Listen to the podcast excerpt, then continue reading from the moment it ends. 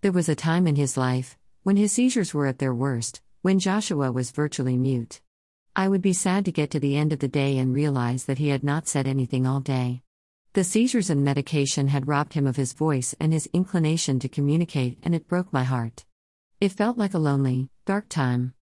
So you can imagine my delight when it started to come back when he was a teenager. I sat with his teacher one afternoon and we wrote down all of the many words that he used and could say, and we were shocked to see how many there were on the list.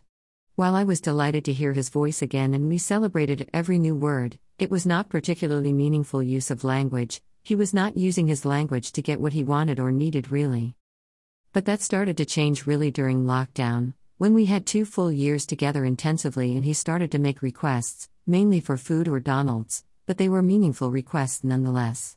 That was very exciting, and when it was within my gift, he would get what he asked for, hence the lockdown belly that he developed.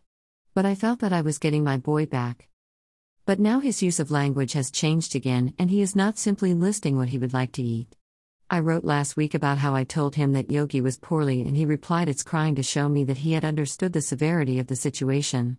If I yawn while I am driving him to daycare, he interprets that action and asks me tired?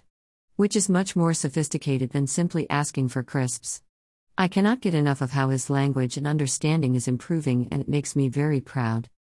Yesterday, however, was the icing on the cake. I tell him that I love him, several times a day as he needs to know that, and usually he just smiles at me or totally ignores my expression of love. But yesterday he replied and told me love you in return. My heart burst. I have waited 22 years to hear that. I always knew that he loved me, he shows it every day in the hugs and smiles that I receive, but to have him say those precious words, even if he was just repeating my words, was so special and made me glow.